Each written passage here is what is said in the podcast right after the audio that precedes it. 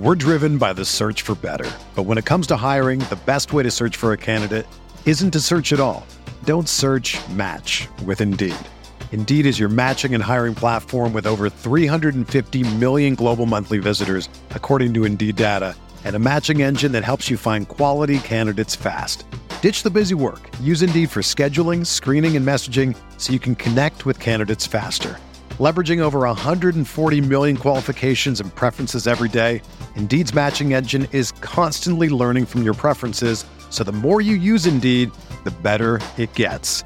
Join more than 3.5 million businesses worldwide that use Indeed to hire great talent fast. And listeners of this show will get a $75 sponsored job credit to get your jobs more visibility at Indeed.com slash BlueWire. Just go to Indeed.com slash BlueWire right now and support our show by saying that you heard about Indeed on this podcast. That's Indeed.com slash BlueWire. Terms and conditions apply. Need to hire? You need Indeed. Whether you're a world class athlete or a podcaster like me, we all understand the importance of mental and physical well being and proper recovery for top notch performance. That's why I'm excited that Unifyd Healing is sponsoring podcasts on the Blue Wire Network. Unifyd Healing is a new and super innovative global network of wellness centers powered by Energy Enhancement System, or EE System. If you haven't heard of the EE System yet, then you'll want to listen up. This technology promotes wellness, deep relaxation, purification, and rejuvenation. Wherever you are across the globe, access to a center is easy and affordable. Interested in experiencing the EE System technology for yourself? Go to unifydhealing.com slash bluewire to learn more and find a center near you. That's unified, U-N-I-F-Y-D, healing.com slash bluewire. No material or testimonials on the Unifyd Healing website are intended to be viewed as medical advice or a substitute for professional medical advice, diagnosis, or treatment. Always seek the advice of your physician or other qualified healthcare provider with any questions you may have regarding a medical condition or treatment and before undertaking a new healthcare regimen, including EE system.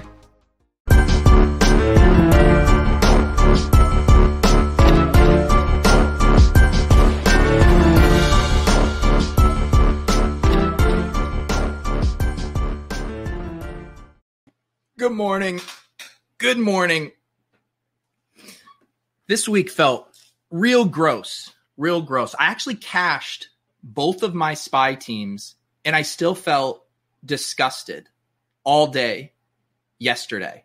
Sometimes we've had some high some good times, you know? So you celebrate those and sometimes it's so bad that it's comical. Like last week I was looking at one of my lineups on here and I just I, how did I build this? Like what the hell is this? And this week, I liked my lineups.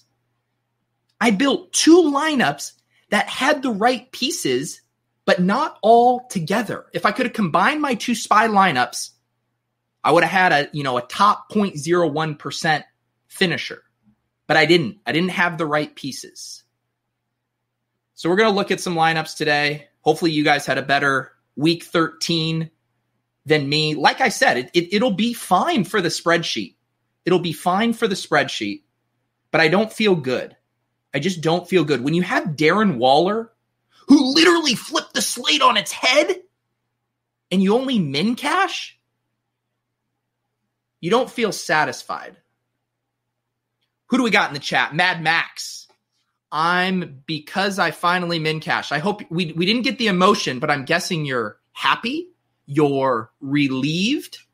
A min cash can feel good picked a terrible time to tail you, Peter? what what picks were you tailing that were were terrible? Please please tell me. Please tell me. I didn't know I was on the record with so many awful picks. Um I felt terrible all day yesterday, but ended up having my most profitable day yet. There you go.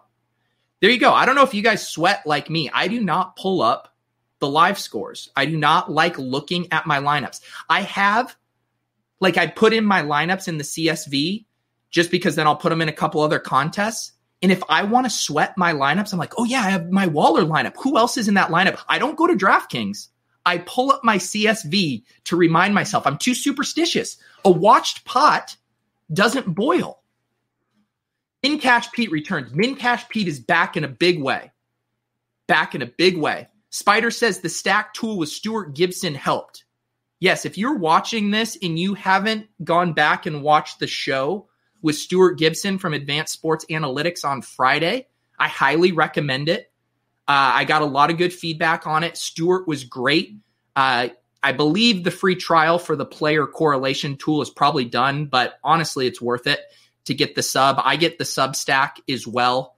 Uh, he breaks down the showdown slates along with the main slates from a correlation standpoint. I think there was a lot of good information in there. And it wasn't just specific to week 13. I think it has evergreen appeal if you want to circle back to that sometime.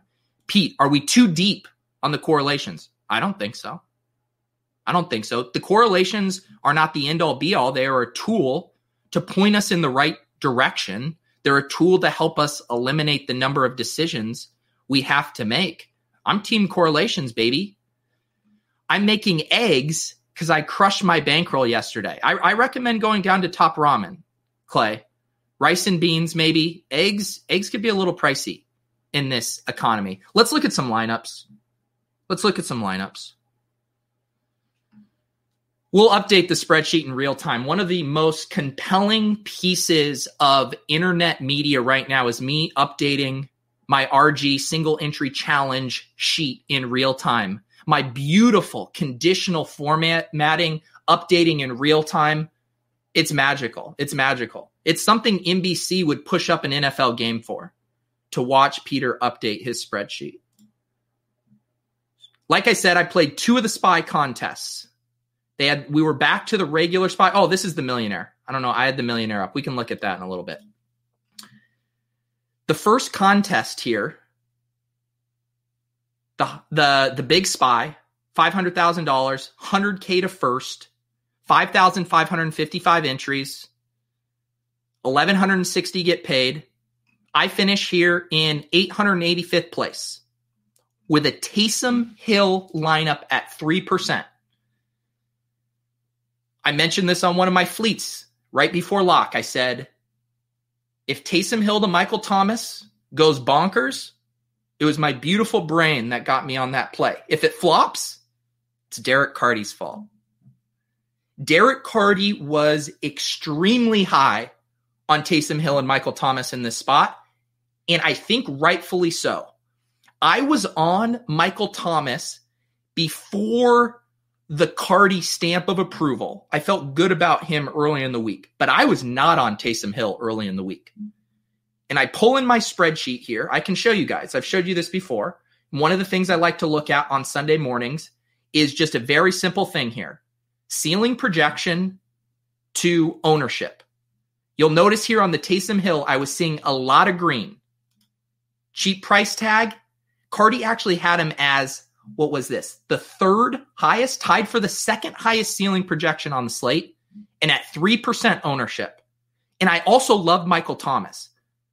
So when I kind of worked through that and then thought of the ownership on Taysom Hill and Michael Thomas, I was never not running that out as my main stack. In Carty, we trust. In the blitz, we trust. Taysom Hill at 3% to Michael Thomas at 7.7% coming off of three straight games with what, like a 41% market share. I feel really, really good about that stack. And then Calvin Ridley also looked to me like one of the best bringbacks at low ownership. I thought you could have played either him or Julio because the ownership and the price weren't that different. I just decided to take the guy I felt was more healthy uh, and maybe the slightly better player in the offense. I don't even know if that's a hot take. Do people think Ridley's better than Julio these days. Anyways, I knew I was going to be getting him at loan, so I was very happy with the skinny stack.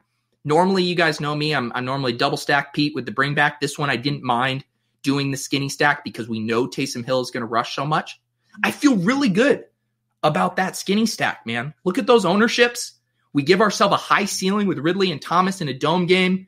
Trademark Derek Carty. No one else is allowed to say dome game other than Derek Carty. He gave me a little kickback on the royalties. Yeah, dude, my crown balance is popping. I'm grinding the crowns hard. Blender says I should spend them. He says I should spend them. I say no. I, I want to have a $100,000 crown balance. Crowns are like Bitcoin, the value only goes up. Carty looks like he runs a lacrosse summer camp in his Oh man, yeah, Ridley was close to a couple TDs. Eric, I we were tilting in our tilt space chat yesterday, and I said something along the lines of how many touchdowns is Calvin Ridley going to miss out on? Um, what else here? I was always jamming Myles Gaskin. I was jamming Myles Gaskin. He was popping in the Pete injury return model. This should have been such a bigger day for Myles Gaskin. I believe he had six carries at the goal line. Six carries. Like, he should have had a monster day. Some of that I think is probably on him not getting in there. Some of it's on the play call. Can we just be done with I formation at the goal line? Can we be done with it? Let's telegraph exactly what we are going to do, make it as obvious as possible, and just ram a guy into the defensive line. Spread it out. Anything. Misdirection. You see that touchdown that Davante Adams scored on? It was a classic fade route, right? And you'd say, all right, let's not throw in zone fades. Those aren't super high conversion plays, but they did it from the slot and they schemed him open. At least you're using some modicum of creativity. Why are we jamming Myles Gaskin up the middle a hundred times? So I was always jamming Myles Gaskin. I thought it was one of those situations where earlier in the week we're going to have Booker and Montgomery as mega chalk in that range. And then Gaskin comes in Saturday and he was getting a lot of steam. A lot of people were talking about him, but I knew it was going to level out the ownership across Booker, Montgomery, Gaskin. I ranked it Gaskin, Booker, Montgomery. Obviously, Montgomery had had the better day, but I still don't I don't have any regrets about jamming Gaskin there. Like I just said, he was 88% of the carries. He was he could have had a 30 point day. Even on his big run he ripped off at the end, he fumbles it. So it was just one of those kind of run bad situations for Gaskin there. Um, Aaron Jones was one of my favorite running back plays. I mean, it's it's the classic thing with Aaron Jones, right? When he's under 10%, everyone's gravitating to Davante Adams. People are playing the Packers defense. People are playing Rodgers. Aaron Jones sets up as a really nice play. And we see why he's a nice play because he can rip off a 77 yard touchdown run. That was a sick run, too. I kept waiting for him to get tackled and he he weaved all the way there. What got you on the Pats D? Um, honestly, nothing special. Honestly, nothing special. Um, I was over here in my spreadsheet. Uh, in some of these spots, I needed. Um, I only had twenty four hundred dollars left in this lineup. That left me down here with the Falcons and Patriots, and I didn't want to play the Falcons D because I had Taysom Hill and Michael Thomas. So then I just went to the Patriots. I thought of those sub 2,500 non Falcons Ds. They were the best. Also, I don't know if you've heard, but Bill Belichick does a pretty good job against rookie quarterbacks, guys. Apparently, that's a narrative. I actually didn't even know that narrative, but it was true. 45 to nothing, two interceptions, zero TDs for Justin Herbert. Bill Belichick has his number. My grown ass man lineup finished 183rd in the Bankroll Challenge League. Yeah, we'll check that out in a few. I think my buddy Brian, Brick75, had a tweet yesterday that said, rough day for grown ass men. I think it was. It was. Gaskin was 45% in mine. Yeah, depending on the higher in stakes you went up, the more highly owned Gaskin was yesterday. For the tilt space, we played in the $4,444 contest in Gaskin, I believe was 37 or 40%. You see here 22.5%. And that's that's something you're going to normally see with those guys. Um did you know that Cam and Pat's D is actually positively correlated? I did and swapped off it at the last second like a big old fish wow. I thought that sentence was going somewhere else at the first. I thought you were about to victory lap. Your very sharp, surprising correlation play. Why did I fade the highest total of the week? Which one was that? Cleveland and uh, Tennessee? I don't like, I'm not making conscious decisions to like fade that game. Like, I made conscious decisions to fade Derrick Henry. I had a lineup with, I built four or five lineups yesterday, and I did have a Tannehill stack in one of the $50 single entries, the Red Zone Spy. I had a Tannehill double with AJ Brown and Firkser, and I brought it back with Kareem Hunt. So it just didn't make it into this lineup. Let's finish talking about the rest of this lineup here. So I didn't have as much correlation here as far as Aaron Jones, Miles Gaskin. Cooper Kupp was actually one of the last guys I put in my lineup here um, after I built this out. I I played Jordan Akins. Um, I liked the ownership I was getting here on Jordan Akins. Earlier in the week, he was going to be super chalky. And then we get Irv Smith out, so Rudolph becomes a little more popular. And then Firkser is the big one. Firkser was mega owned. Um, and so I thought getting Jordan Akins as kind of leverage on the Brandin Cook ownership, on the Coutee ownership, and getting a really cheap tight end, it just kind of checked a lot of the boxes. And I wouldn't have wanted to play Akins at 20%, but I knew we were going to be getting him down here in the 10% range. And I felt good about that. And then I knew I wanted a Colt. You know, the Colts are tricky, right? Because every week they have one of the higher implied team totals on the slate and yet people don't like playing them because it's hard to know where the production is going to come from. You play Michael Pittman, and then it ends up being the T.Y. Hilton game. I liked both Jonathan Taylor and Michael Pittman. Leone was pushing hard for Jonathan Taylor. We played him in our $4,444 lineup. I went Michael Pittman here because I needed more uh, the receiver in this spot. I didn't want to play three running backs. So I went with that little mini correlation there. Didn't quite get there obviously, only 9.6 points. And then, yeah, I had 6,100 left for my flex. This might be the one play that I got a little lazy on. And I'll admit this. I will admit this. So I had built most of this lineup and I liked Cooper Kupp. I, I thought he was a good play, but I also knew he was going to be popular. And so I was talking through scenarios with myself of, all right, what happens if this lineup is buried early? I can't just play a one off chalky Cooper Kupp. I knew I had to have some pivots in mind. And I had considered, I had messed around with some of this stuff with Aaron Jones, with Chris Carson. I also could have saved the money going down to Robert Woods, but I didn't think their ownership was going to be meaningfully different enough to actually get leverage. And I admittedly got a little lazy and I didn't have a super clean 2v2 swap that I felt good about in the case that this lineup was buried. Ultimately, I felt okay letting it ride because Taysom, Calvin, and Michael Thomas had okay games, and the Patriots D, or the Patriots D hadn't gone yet. But I ended up letting it ride there, thought I could eat the Kupp chalk, but that was probably my one kind of leak in this lineup is not giving myself more outs to get off a chalky Cooper Kupp as a one off. Patriots D is just, again, you know, looking for defenses that are cheap, and that are low owned. And I, I honestly didn't put too much thought into it. I wish I could take credit for my beautiful brain identifying the Patriots as a smash. Just just ran hot on that. Um all right. Let's look at in this other lineup I built in the spot. Actually, let's let's update the spreadsheet while we're here. Let's update the spreadsheet. 166.68. Everyone grab their popcorn. Pete's updating his spreadsheet. $150.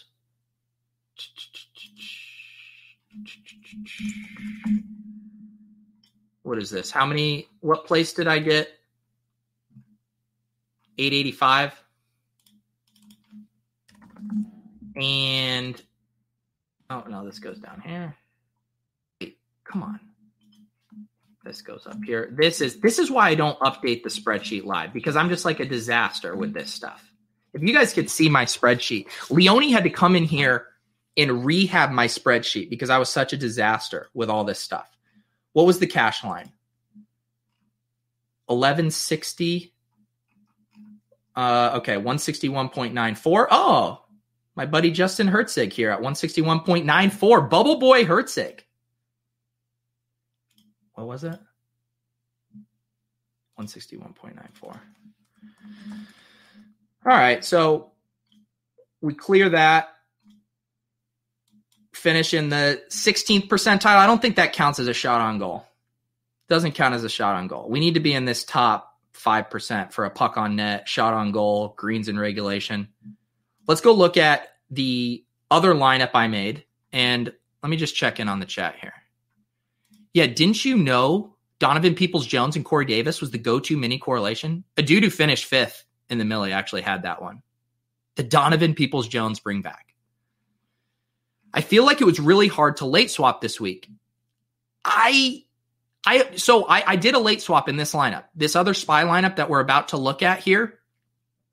I did a late swap. I thought there was enough good options between Chris Carson, Lockett, um, Keenan Allen, uh, DeAndre Hopkins, Aaron Jones. I think because we had the chalk condensing around Davante Adams and Austin Ekeler, um, I thought there was actually a lot of decent ways to to get out from underneath chalk if you were buried.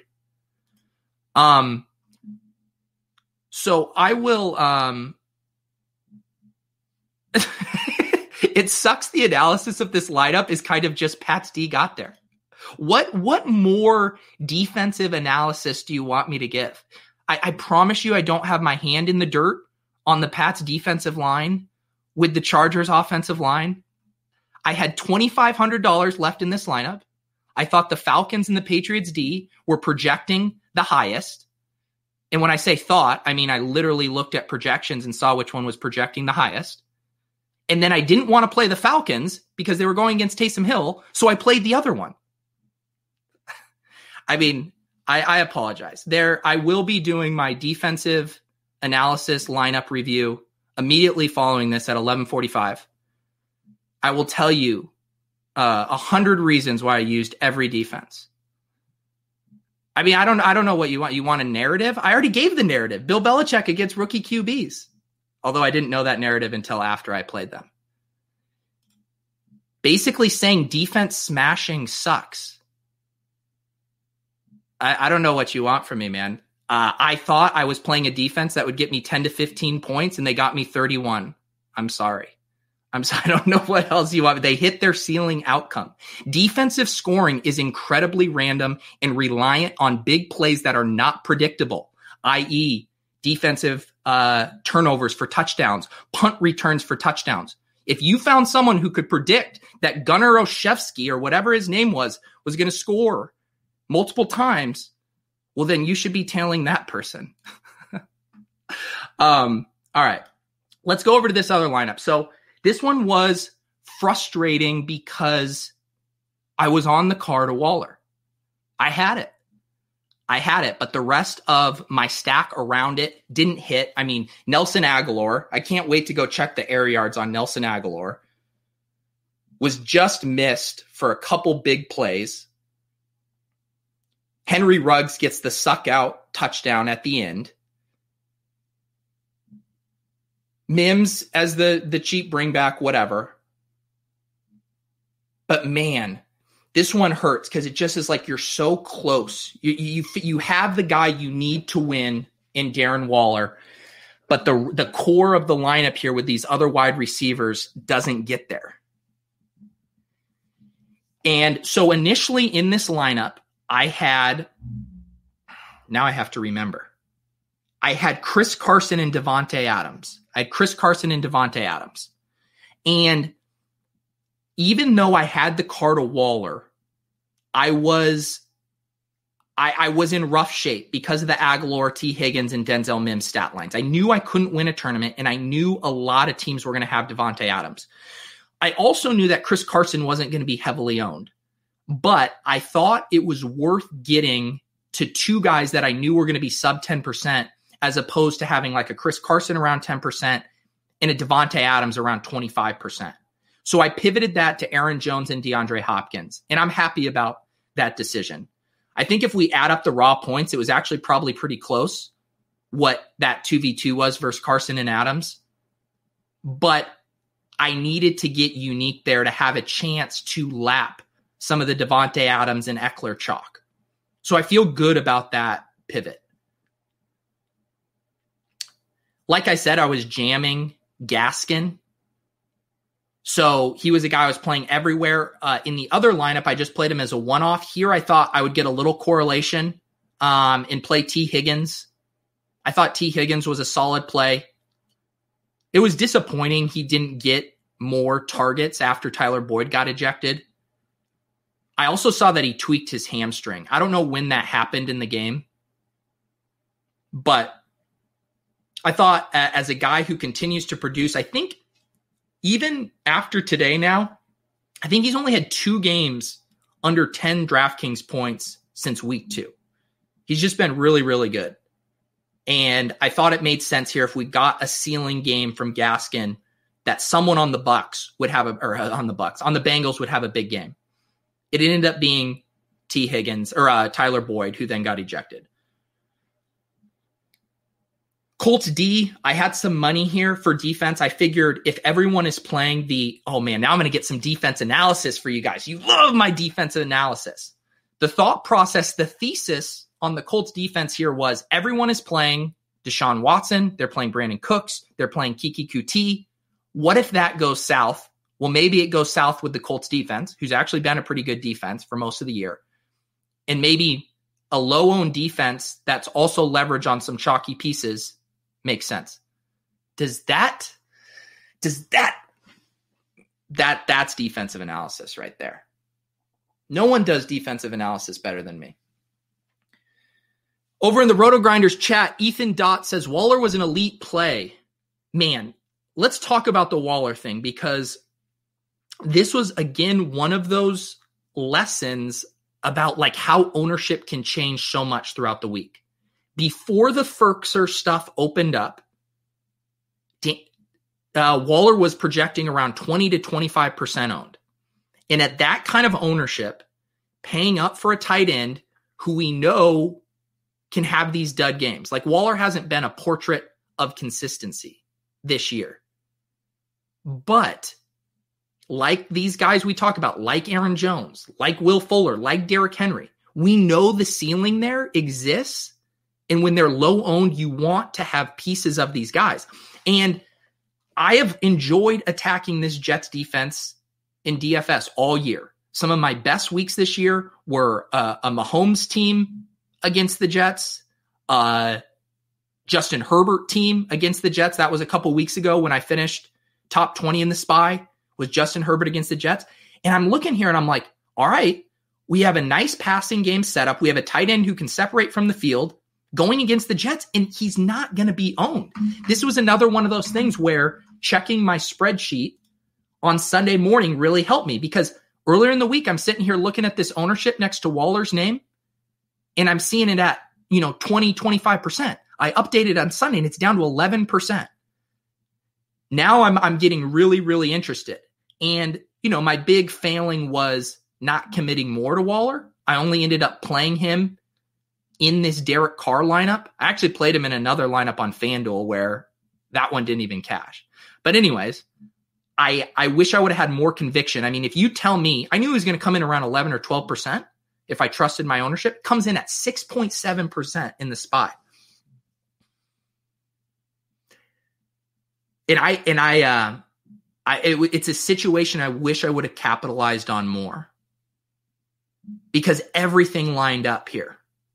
The one tight end on the main slate that could really separate from the field in a great matchup at low ownership when everyone else is chasing the punt tight ends.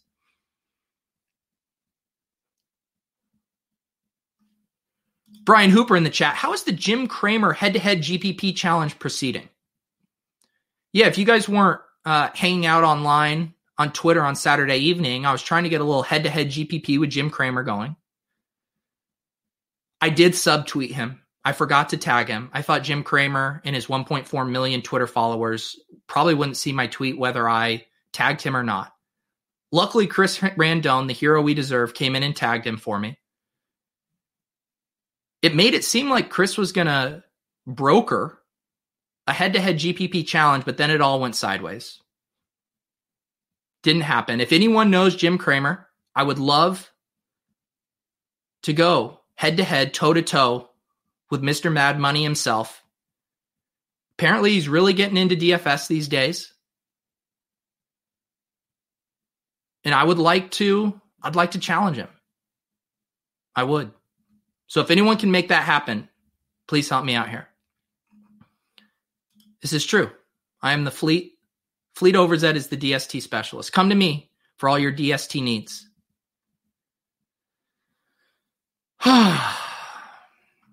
is Eli is Eli doing stuff for DraftKings now too? I'll take all comers, dude. I will come out of cash game retirement to take on all of these guys. Jim Cramer, Eli Manning, Pauly D, Gronk's girlfriend, whoever else has done affiliate marketing for DraftKings. Do we have any other any other questions about this uh, team? Let me see. We got Ryan Hodge in the chat. Does that four percent really make you question using Waller more? You know your lineup is going to be unique because of stacking, and a guy like Higgins sub two percent. That four to five percent on Waller should not matter. I guess I don't. I don't understand what you're saying, Hodge. You know your lineup is going to be. I, I'm talking about using Waller in other lineups. Like if we know one of the one of the things I talk about with Brian is if the DFS gods came down and gave us the ownership numbers ahead of time, and I, I was projecting him around 11% ownership, looking at average ownership projections across. If you tell me if the DFS gods say no, no, no, Peter, he's actually coming in at 6.7%, I am I'm going to even try to have more of him. I think the difference there is meaningful enough that that's kind of an absurd ownership for a guy in a great spot who can separate from the field at his position. But I might not.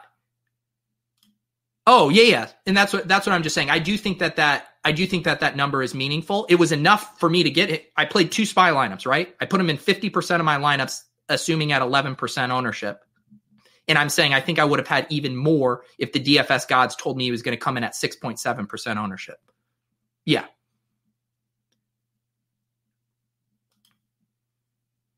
I mean, it's the same reason that I mean, we you can you can go through it too and be like, okay, well, t- what's the di- really the difference between ten percent and twenty percent in this? It's it's saying the chances. That's okay. So if we do this, five percent of uh, a field of this size that's 277 lineups. That's 277 less lineups that have Darren Waller than if he was 11% owned. That's a that's a big difference. That's 277 less lineups you have to compete with. So I, I think it's very meaningful, uh, those five to six percentage points, to have almost 300 lineups that don't have Waller that I thought were going to have Waller based on my ownership. I think that's I think that's big. How is ownership projected? People do it different ways. Um, I know Chris Gimino at um, at RotoGrinders. I'm pretty sure uh, Alex. I know Brick. They they have automated systems. I assume it's some kind of concoction of looking at projections and what what plays are showing up in optimals. I don't know exactly how that sausage gets made. I know Levitan over at ETR.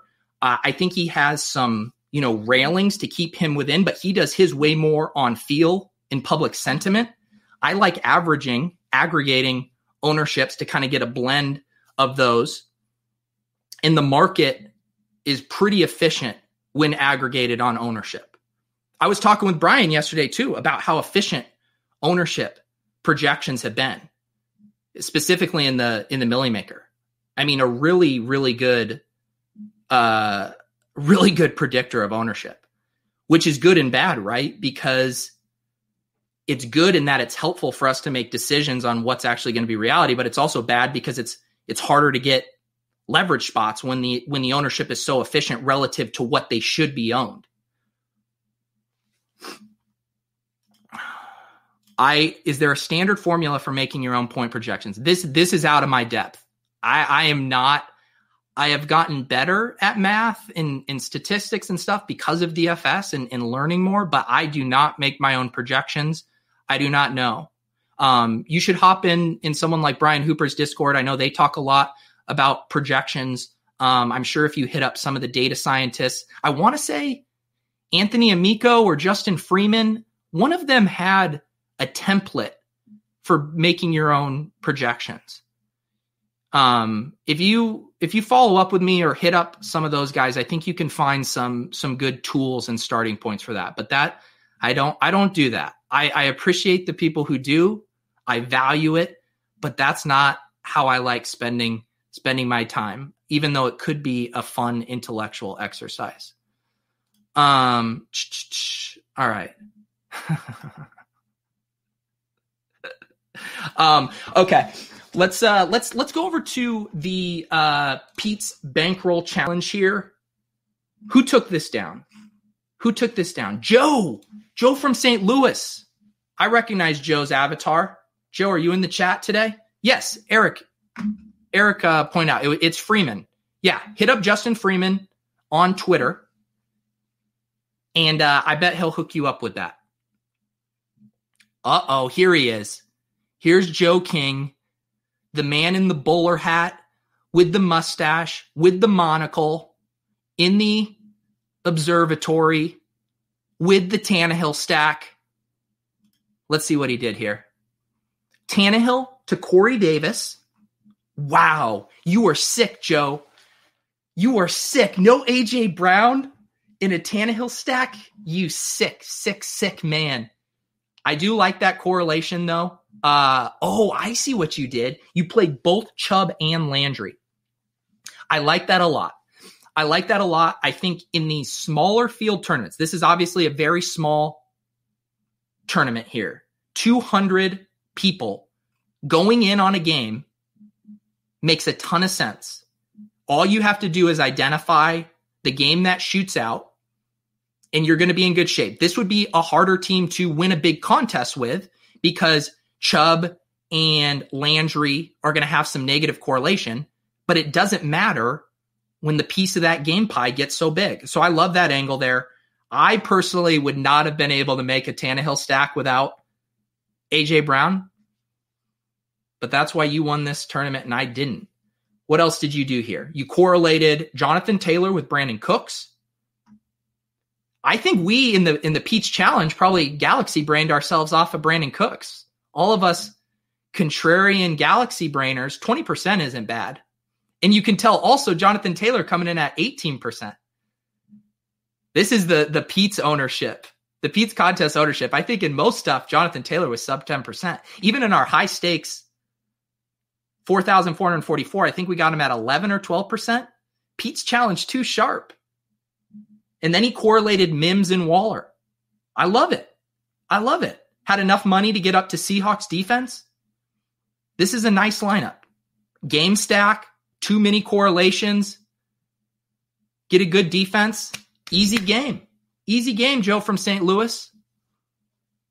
yes, the correlation in this lineup fucks. Sorry to the kids on this morning. Sorry to the family men and women gathering around. They just pulled, poured their children a bowl of Fruit Loops want to get some defensive analysis, and then we say things like this lineup's correlation fucks. Sorry, Devin at RotoGrinders, you're going to have to slap the explicit tag on this audio upload. I don't know if he posts the audio for the lineup reviews. He's been posting the, the audio for the Friday shows. If you subscribe to the RotoGrinders podcast feed, you can get the Friday shows in podcast form. But I think you're losing something. I think I think these shows have a very critical visual element to them. It reminds me of if you guys ever seen the clip, there's this clip of David Lynch, the movie director, and someone asks him what he thinks about people watching movies on their phone. And he's so disgusted by even the thought of someone watching one of his movies on his phone. He just goes, "It's uh, it's fucking bullshit." There's a lot of good David Lynch clips. I think there's another one where someone asks him what he thinks about product placement, and he also says it's fucking bullshit. Gotta love David Lynch. Um, nice job, Joe. This is a good lineup. Anyone else in the chat want me to look? Mad Max finished 18th. What did I do wrong? Dude, I will dissect your lineup. I will tell you exactly where you went wrong. Oh, you did the same thing as me. You played Michael Pittman. Let's see. I mean, this lineup looks pretty good to me. Rodgers double stack, bring it back with Reagor. That was a sick, low owned bring back. You correlate Corey Davis with Kareem Hunt. You play James Robinson as a one off, which is totally fine. You play Michael Pittman as a one off, which I think is fine. I honestly don't know what happened to this lineup. The look at how sharp this contest is, right? Look at how many of you guys were up here. I mean, I do feel like this is impressive when you think about the percentage of teams in these other contests that cash. You know, I I'm down here with the min cash at 166.68. I mean, lots of good scores here. Like this is a competitive tournament in a 200 person field to have this many teams over 166.68. I would need to break down the math on it, uh, like the average score of this tournament. Um, it seems very high relative to other contests. You guys build sharp lineups. Let's see. Uh, you outscored me by two points. What is yours? Is this you, Froyo? Is that you, Jamarius? David Lynch on the Cleveland show is hilarious. Uh, Aaron Rodgers, Adams, Lazard, nice. No, no Eagles bring back. I think that's fine in this spot. Robinson and Gaskin, Jams, Justin Jefferson at 12.5%, super nice. I had a hard time with the Vikings this week because it was hard to get clean leverage off of Dalvin Cook because both Jefferson and Thielen were projecting for similar amount of ownership. What did I have them at here? Thielen 13%, Jefferson at 15%. Um, to get them here at to get Jefferson as a one off at 12.5%, I don't think that's bad at all. Jets defense, the Uber punt. Oh, you're med school. Sorry. I, here I was uh, reviewing someone else's lineup.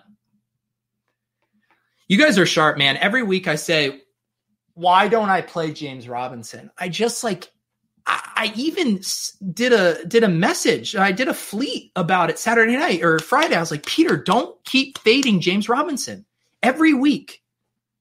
Appropriate price tag, moderate ownership, voluminous workload. Like, what am I doing?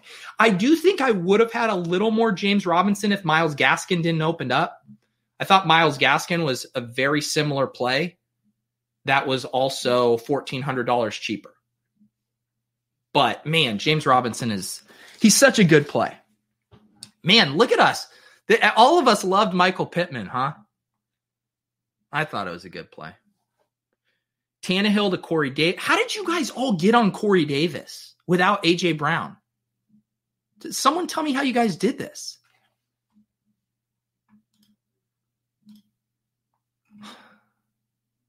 I, I, I don't I don't know how you guys got on that. Like I was I was never getting on Corey Davis. If in my double stack I did AJ Brown and Firkser, but I'm the fish. How did you guys know about Corey Davis? Donnie Watson says in the RotoGrinders chat, Pete, did you consider Jefferson and Thielen paired with Chark? I did that a lot, and Chark let me down. It's funny. I actually um, did Jefferson with Thielen in a lineup. Um, let's see if I can I can pull up a spy, one of my uh or it wasn't the spy, it was the red zone. I, I built five lineups uh this week. Let me pull up these two red zones. I didn't cash either of these, but one of them had Jefferson and Chark. I did like that. Here you go. Yeah. So this was this was the one that hurt me because you know, like I said, Taysom Hill and Derek Carr were my two favorite quarterbacks, and then my third favorite was Kyler. Um, so in this one, uh, I did a Kyler to Isabella and Hopkins, and then I thought I would get really unique and not bring it back with one of the chalk Rams wide receivers. Instead, do Tyler Higbee. That afforded me a little bit more money for the Jefferson and DJ Chark correlation. Um, and yeah, you needed the you needed the Jefferson and James Robinson not the Chark, unfortunately. But I did like that. I did like that correlation a lot. I thought Chark was really standing out in that mid range.